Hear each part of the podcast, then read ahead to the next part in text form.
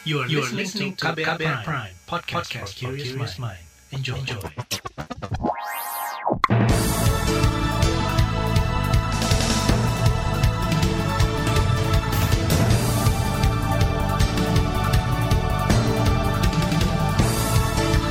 Halo, selamat pagi saudara. Senang sekali kami bisa menjumpai Anda kembali melalui program Buletin Pagi edisi Rabu 28 April 2021 bersama saya Malika. Sejumlah informasi pilihan telah kami siapkan, di antaranya 26 WNA India terkonfirmasi positif COVID-19. Densus tangkap bekas petinggi FPI terkait baiat terorisme. Wakil Ketua DPR Papua meminta semua pihak menahan diri. Inilah Buletin Pagi selengkapnya. Terbaru di Buletin Pagi. Kementerian Kesehatan memastikan ke-26 warga negara asing asal India menjalani karantina ketat setelah terkonfirmasi positif corona. Juru bicara Kementerian Kesehatan Siti Nadia Tarmizi mengatakan pihaknya akan melaksanakan pemeriksaan ulang dengan PCR setelah para WNA menjalani karantina. Karantina selama 5 hari, yang pertama diperiksa, kalau dia negatif tetap harus karantina selama 5 hari.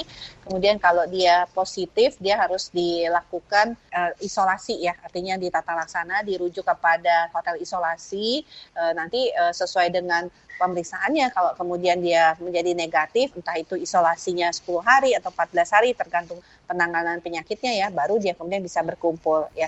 Juru bicara Kementerian Kesehatan Siti Nadia mengatakan pihaknya juga akan melakukan tes dengan metode whole genome sequencing atau pengurutan keseluruhan genom. Ini dilakukan untuk mengidentifikasi varian baru virus corona yang berpotensi dibawa oleh pendatang dari India. Rencananya tes akan dilakukan pekan ini. Sementara itu, selain melakukan karantina terhadap WNA yang terkonfirmasi positif corona, pemerintah juga mulai memperketat pintu-pintu masuk ke Indonesia. Menurut juru bicara Satgas COVID-19 Wiku Adisasmito, untuk WNA selain India yang masuk akan dilakukan screening dan karantina ketat. Pembatasan cakupan penggunaan pintu masuk hanya bisa melalui pintu pemeriksaan imigrasi atau TPI Bandar Udara Soekarno-Hatta di Tangerang, kemudian TPI Bandar Udara Juanda di Surabaya, kemudian TPI Bandar Udara Kuala Namu di Medan, kemudian TPI Bandar Udara Samratulangi di Manado, TPI Pelabuhan Laut Batam Center di Batam, TPI Pelabuhan Laut Sri Bintan Pura di Tanjung Pinang, dan TPI Pelabuhan Laut Dumai di Dumai.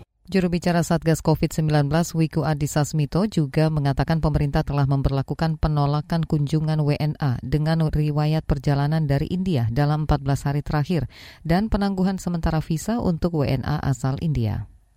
Kekhawatiran menyebarnya virus corona varian baru juga membuat Wakil Ketua Komisi Bidang Kesehatan DPR, Melkiades Lakalena, meminta pemerintah segera menutup pintu masuk Indonesia seperti bandara dan pelabuhan. Ia khawatir kasus yang telah melandai saat ini malah akan kembali meningkat. Jadi semua pihak melalui koordinasi lintas kementerian lembaga ini betul-betul memastikan agar seluruh upaya penanganan COVID di tanah air yang sudah membaik melalui PPM skala mikro ini jangan sampai kemudian jebol hanya karena kita tidak bersinergi dalam rangka mencegah orang masuk ke negeri ini dan justru malah membawa virus yang malah bisa menimbulkan dampak yang sangat serius bagi negeri kita. Itu tadi Wakil Ketua Komisi Bidang Kesehatan DPR, Melkiades Lakalena. Sementara Ikatan Dokter Indonesia (IDI) meminta pemerintah terus meningkatkan pelaksanaan tracing dan testing guna mengetahui lebih jelas perkembangan COVID-19 di Indonesia. Wakil Ketua Umum IDI Adib Humaidi juga meminta pemerintah tak hanya melakukan tes antigen, namun menggunakan surveillance biomolekuler atau sequencing genom. Senada dengan IDI, epidemiolog asal Universitas Griffith Australia Diki Budiman mengatakan pelaksanaan tes tracing treatment atau 3T yang dilakukan pemerintah cenderung rendah. Untuk mendeteksi pusat sebaran virus atau mutasinya, 3T harus dilakukan lebih masif. Walaupun tes positivity rate ini menurun, tapi berapapun kalau di atas 10%, artinya pandemi nggak terkendali. Berapapun itu nilainya, tes positivity rate di atas 10% itu berarti kita ini masuk dalam kategori yang disebut dengan community transmission-nya itu memang jelas gitu, bahwa sebagian besar kasus nggak bisa kita deteksi asal muasal sumbernya. Itu tadi epidemiolog Universitas Griffith Australia, Diki Budiman. Diki meminta selain memperketat penerapan 3T dan 5M, akses keluar masuk negara juga ikut dikendalikan.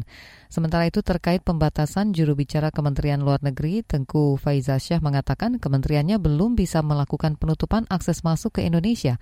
Ia beralasan keputusan itu harus diambil lintas lembaga dan kementerian. Dalam waktu dekat, Kemenlu akan melakukan rapat untuk membicarakan hal tersebut. Densus tangkap bekas petinggi FPI terkait baiat terorisme. Informasinya hadir usai jeda, tetaplah di Buletin Pagi KBR. You're listening to KBR Prime, podcast for curious mind. Enjoy!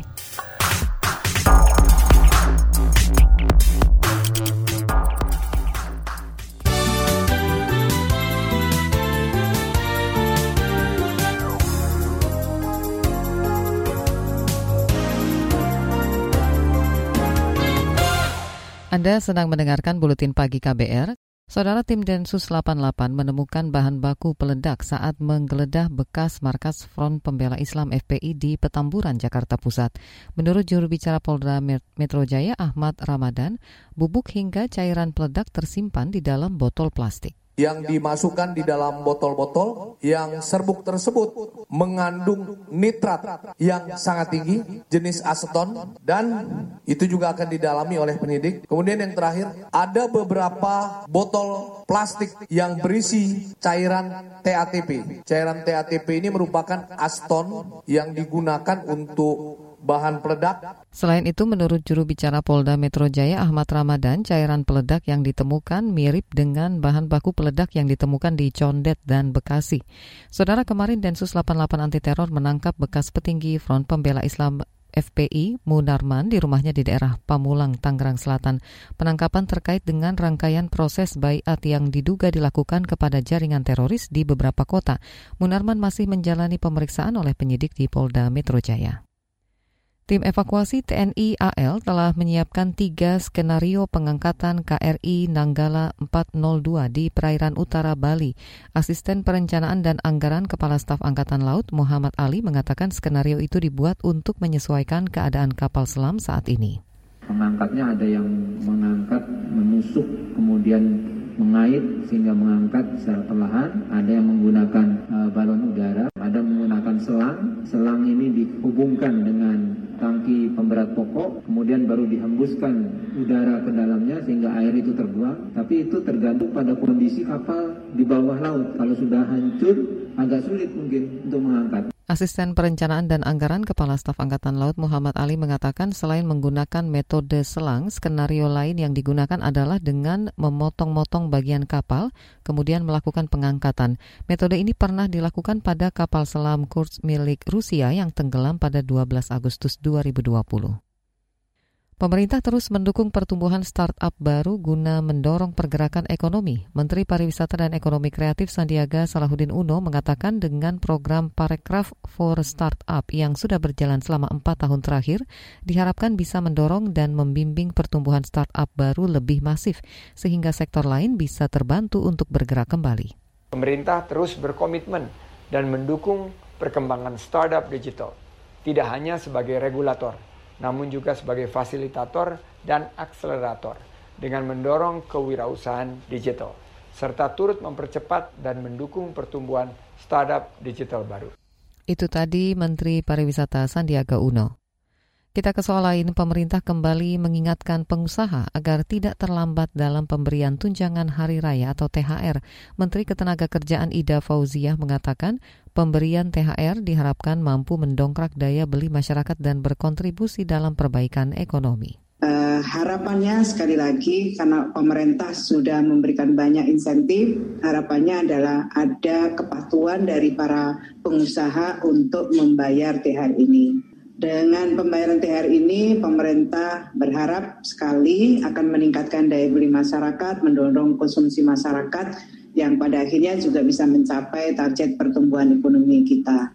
Menteri Ketenagakerjaan Ida Fauziah mengatakan sesuai dengan surat edaran tentang pelaksanaan pemberian tunjangan hari raya keagamaan tahun 2021, tunjangan itu wajib diberikan maksimal H-7 Lebaran.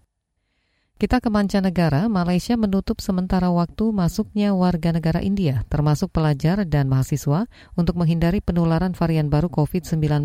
Dilansir dari Antara, Menteri Pertahanan Malaysia Datuk Seri Ismail mengatakan, sampai saat ini kasus corona di sana masih belum stabil. Ia khawatir jika akses keluar masuk tidak dibatasi, malah akan menambah buruk keadaan. Selain Malaysia, negara-negara lain juga ikut menutup akses masuknya WNA ataupun WNI dari India, seperti Kanada, Selandia Baru, Uni Emirat Arab, Inggris, termasuk Indonesia. Kita ke informasi olahraga. Komite Olimpiade Indonesia KOI meninjau langsung persiapan tim Merah Putih di Platnas PBSI Cipayung, Jakarta Timur. Dalam keterangan tertulis PP PBSI, Ketua Komite Olimpiade Indonesia Raja Sapta Oktohari meminta agar semua atlet terus semangat dalam menjalani pelatihan. Ia juga mengatakan terkait proses keberangkatan para atlet ke Tokyo sudah mulai dipersiapkan dengan matang. Ia menambahkan KOI akan memberi dukungan dan kebutuhan selama para atlet berada di Jepang, oleh karena itu ia meminta mereka untuk fokus berlatih. Real Madrid harus puas mengakhiri leg pertama semifinal Liga Champions 2020-2021 dengan skor 1-1 saat menjamu Chelsea pada Rabu dini hari. Babak pertama berlangsung sengit di mana Chelsea sempat unggul terlebih dahulu sampai akhirnya diimbangi Madrid. Lalu pada babak kedua laga justru berjalan alot. Baik Madrid dan Chelsea gagal menciptakan gol dan membuat leg pertama pada laga tersebut berakhir sama kuat 1-1. Hasil itu menguntungkan Chelsea lantaran memiliki gol tandang. Leg kedua pun akan berlangsung pada Kamis 6 Mei 2021.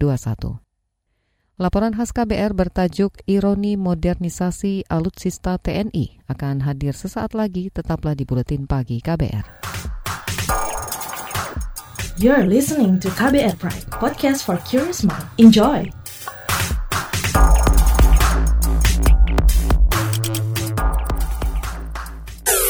Commercial break.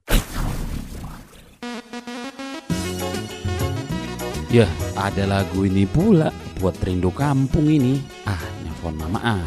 Apa kabar dia nih ya? Tigor, lagi di mana kau? Di kosan, Mak. Mama apa kabar? Kuliahmu udah libur kan? Pulanglah kau, Nak. Di kampung aja. Nanti kau keluar-keluar kena pula sakit si Corona itu. Siapa namanya itu? Corona kan? Corona betul ya? Ditanya kabar malah panjang mama ini jawab. Nggak boleh pulang, Mak. Kan pemerintah juga menganjurkan untuk tidak kemana-mana, apalagi mudik atau pulang kampung. Kalau di jalan kena virusnya, terus bawa ke kampung gimana? Bandel kali kau. Di kampung mana ada corona? Mama sehat-sehat aja loh ini. Bukan begitu, Mak. Orang tua itu kan paling rentan nih kena virusnya. Jadi diam-diam aja di rumah ya, biar cepat selesai masalah corona ini. Bangga kali mama sama kau, Tigor. Gak salah mama sekolahkan kau jauh-jauh ke Jakarta, Amang. Jadi tenang mama di sini. Sehat-sehat ya anakku, Amang. Iya, Mak. Mama juga ya.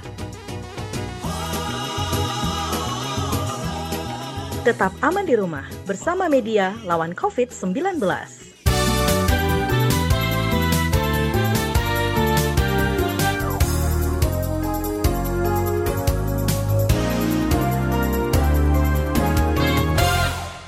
Anda masih bersama kami di Buletin Pagi KBR. Peristiwa tenggelamnya kapal selam KRI Nanggala 402 menyisakan pekerjaan rumah besar bagi pemerintah dan TNI untuk membenahi alat utama sistem persenjataan atau alutsista. Sejumlah pihak mendesak pemerintah segera mengevaluasi alutsista TNI pasca tenggelamnya kapal selam KRI Nanggala 402. Lantas bagaimana rencana dan respon sejumlah pihak terkait program modernisasi alutsista TNI? Selengkapnya simak laporan khas KBR yang disusun jurnalis Reski Novianto. Saudara, modernisasi alutsista kian deras disuarakan sejumlah kalangan. Pemicunya tak lain karena tenggelamnya kapal selam KRI Nanggala 402 saat latihan tempur di perairan utara Bali pekan lalu. Setelah dilakukan pencarian selama 4 hari, TNI memastikan 53 awak kapal dinyatakan gugur. Menteri Pertahanan Prabowo Subianto menyatakan tenggelamnya KRI Nanggala 402 menjadi momentum mengevaluasi alutsista TNI. Ia menyebut telah berupaya memodernisasi alutsista TNI tanpa mengganggu pembangunan kesejahteraan sosial dan ekonomi rakyat. Namun demikian, Prabowo mengingatkan harga alutsista amat sangat mahal. Alutsista di bidang pertahanan memang cukup mahal. Bahkan bisa saya katakan ya sangat mahal, sangat mahal. Menteri Pertahanan Prabowo Subianto menyebut setiap pimpinan negara pasti berpandangan serupa, bahwa belanja alutsista sering menjadi pilihan dilematis. Tapi ia mengungkapkan pemerintah dan TNI saat ini tengah merumuskan pengelolaan dan pengadaan alutsista agar bisa berjalan lebih tertib dan efisien. Tapi sekarang ini mendesak kita harus modernisasi alutsista kita lebih cepat lagi, dan kami yakin, saya yakin bahwa dalam waktu dekat perlengkapan bisa kita modernisasi untuk 3 matra, darat, laut, dan udara. Meskipun situasi saat ini membutuhkan pengadaan alutsista TNI baru, tapi Prabowo meyakini Indonesia tetap memerlukan proses permajaan. Sebagai negara maritim dengan sebaran 13.000 pulau, Indonesia membutuhkan hadirnya kekuatan alutsista TNI yang handal dan mumpuni. Di sisi lain, anggota Komisi 1 DPR Sukamta meminta agar pemerintah dapat menambah pos anggaran pengadaan alutsista TNI. Hal itu diperlukan untuk memodernisasi peralatan persenjataan yang benar-benar baru dan bukan semata alutsista bekas. Selebihnya, untuk belanja alutsista itu harus dengan sebuah kebijakan untuk menambah anggaran, bukan diambilkan dari porsi yang sudah ada. Kalau selama ini kan cukup nggak cukup, pokoknya sekian silahkan dibagi-bagi sendiri gitu. Nah, sehingga teman-teman TNI itu kesulitan. Anggota Komisi 1 DPR Sukamta menambahkan, selain modernisasi, diperlukan pula audit alutsista secara menyeluruh. Tujuannya agar diperoleh informasi dan identifikasi kondisi lengkap seluruh alutsista yang saat ini dimiliki TNI. Mengingat kondisi alutsista TNI saat ini mayoritas sudah uzur alias berusia tua. Berikutnya mendesak saya kira dilakukan itu adalah audit secara ketat kondisi alutsista kita. Okay. Jadi alutsista yang sudah tidak layak ya tidak boleh digunakan lagi. Nah, kalau perlu dipastikan penggunaan alutsista itu harus sesuai dengan protapnya. Anggota Komisi 1 DPR Sukamta mendorong pemerintah untuk membuat kebijakan yang memprioritaskan pengadaan dan pemeliharaan alutsista. Sementara itu, Koalisi Masyarakat Sipil untuk Reformasi Sektor Keamanan menyikapi kritis tenggelamnya kapal selam KRI Nanggala 402. Anggota koalisi Usman Hamid menyatakan, audit sangat mendesak untuk dilakukan mengingat dalam sejumlah pengadaan, beberapa alutsista yang dibeli TNI justru kualitasnya di bawah standar. Desakannya adalah agar pemerintah sungguh-sungguh untuk melakukan modernisasi alat-alat utama dan sistem persenjataan. Kenapa demikian? Karena modernisasi peralatan utama sistem persenjataan ini merupakan sebuah kebutuhan dan penguatan ini harus berjalan secara transparan. Tidak bisa dilakukan dengan rapat-rapat yang tertutup, termasuk kalau di DPR seperti yang diinginkan oleh Menteri Pertahanan, gitu ya, untuk mendorong transparansi dan akuntabilitas di dalam pengadaan alutsista. Anggota Koalisi Masyarakat Sipil untuk Reformasi Sektor Keamanan Usman Hamid juga menilai pengadaan alutsista sebagai bagian dari upaya modernisasi dan penguatan pertahanan Indonesia memang sangat diperlukan. Audit terhadap seluruh sengkarut atau carut-marut tata kelola alutsista di Indonesia.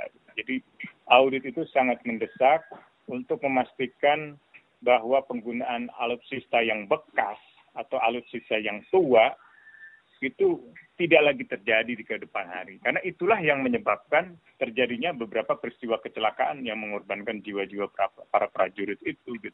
Dari data yang ada, anggaran pengadaan alutsista dari Kementerian Pertahanan pada tahun ini sebesar 9,6 triliun rupiah, sedangkan khusus untuk modernisasi dan pemeliharaan perawatan alutsista TNI Angkatan Laut sebesar 8 triliun rupiah. Laporan ini disusun Reski Novianto, saya Reski Mesanto. Saudara, informasi dari daerah akan hadir usai jeda. Tetaplah di Buletin Pagi KBR. You're listening to KBR Prime, podcast for curious mind. Enjoy!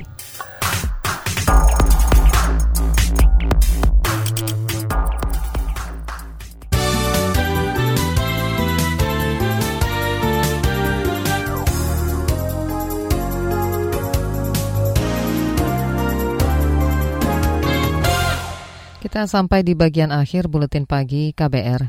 Kasus harian dan angka kematian akibat pandemi COVID-19 mengalami penambahan dalam sehari. Berdasarkan data yang dihimpun pemerintah hingga Selasa kemarin, ada penambahan 4.656 kasus baru COVID dalam 24 jam terakhir. Penambahan itu menyebabkan total kasus COVID-19 di Indonesia saat ini mencapai 1.651.000 lebih orang, terhitung sejak kasus pertama diumumkan Presiden Joko Widodo pada 2 Maret 2020. Informasi yang disampaikan oleh Satgas Penanganan COVID-19 pada Selasa sore kemarin juga menunjukkan ada penambahan pasien sembuh akibat COVID-19. Dalam sehari jumlah pasien yang sembuh setelah terinfeksi virus corona bertambah 4.884 orang. Dengan demikian jumlah pasien COVID-19 yang sembuh hingga saat ini mencapai 1.500.000 orang lebih. Akan tetapi jumlah pasien yang meninggal setelah terpapar COVID-19 juga terus bertambah. Pada periode 26 hingga 27 April 2021 ada 168 pasien COVID yang meninggal, sehingga angka kematian akibat COVID-19 mencapai 44.939 orang. Dengan data tersebut, saat ini tercatat ada 100.256 kasus aktif COVID-19. Wakil Ketua DPR Papua Yunus Wonda meminta kedua pihak yang terlibat konflik bersenjata untuk menahan diri sementara waktu. Ia mengatakan konflik ini telah memakan banyak korban sehingga perlu ada solusi cepat dan nyata sebelum konflik kembali memanas. Sikap-sikap tindakan seperti begini, penembakan terjadi, sikap-sikap yang tidak harus terus terjadi di Papua. Konflik Papua ini terus memakan korban, baik di pihak aparat kita, TNI Polri, pihak masyarakat, di pihak semua, baik PNPM. Sangat disayangkan hari banyak anak anggota TNI kita yang korban, banyak masyarakat sipil kita yang korban. Wakil Ketua DPR Papua Yunus Wonda mengatakan seharusnya pemerintah pusat mampu mengakomodir kedua belah pihak yang berseteru untuk duduk bersama dan mencari penyelesaian masalah. Pasalnya, kata dia, selama ini pemerintah pusat hanya meredakan masalah tanpa menyelesaikan akar permasalahannya. Ia juga mengatakan turut berduka atas tewasnya Kepala BIN Papua dan berharap kejadian serupa tidak terulang. Gubernur Jawa Tengah Ganjar Pranowo tengah mengatur skema batasan aglomerasi mudik Lebaran 2021. Ia mengatakan saat ini pihaknya tengah berkoordinasi dengan Dirlantas Polda Jawa Tengah untuk memastikan pengendalian pergerakan masyarakat di perbatasan daerah. Nanti kepolisian yang akan mengatur batasan-batasannya, karena pasti akan ada yang bersinggungan dengan beberapa tempat yang lain. Sehingga kalau aglomerasi itu biasanya ada penentuan satu regional. Nah, regionalisasinya apakah ekskaresidenan, ya di pemerintahnya, apakah kemudian yang daerah tertentu yang berhubungan.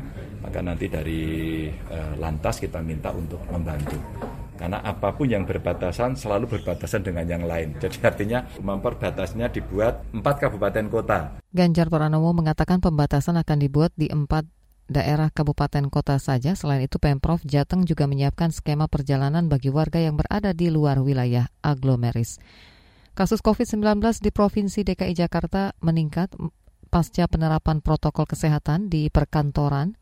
Wakil Ketua Ikatan Dokter Indonesia Adib Humaidi menjelaskan periode 12 hingga 18 April ada 425 kasus positif yang ditemukan dari 177 perkantoran. Untuk itu perlu ada upaya mencegah meluasnya klaster perkantoran di ibu kota. Maka upaya yang harus kita lakukan adalah intervensi pada lingkungan. Salah satunya adalah memberikan satu kondisi yang standar, SOP di dalam perkantoran, rumah, dan tempat-tempat tertutup. Upaya itu kemudian menjadi satu kondisi yang aman untuk tetap beraktivitas, tapi bisa terhindar atau kurangi paparannya terhadap COVID-19.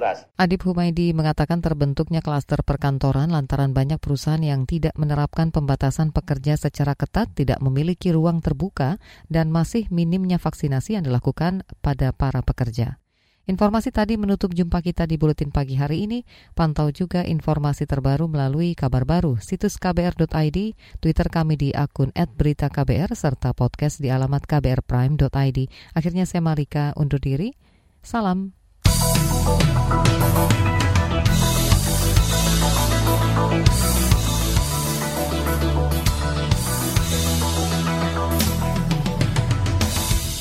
KBR Prime, cara asik mendengar berita. KBR Prime, podcast for curious mind.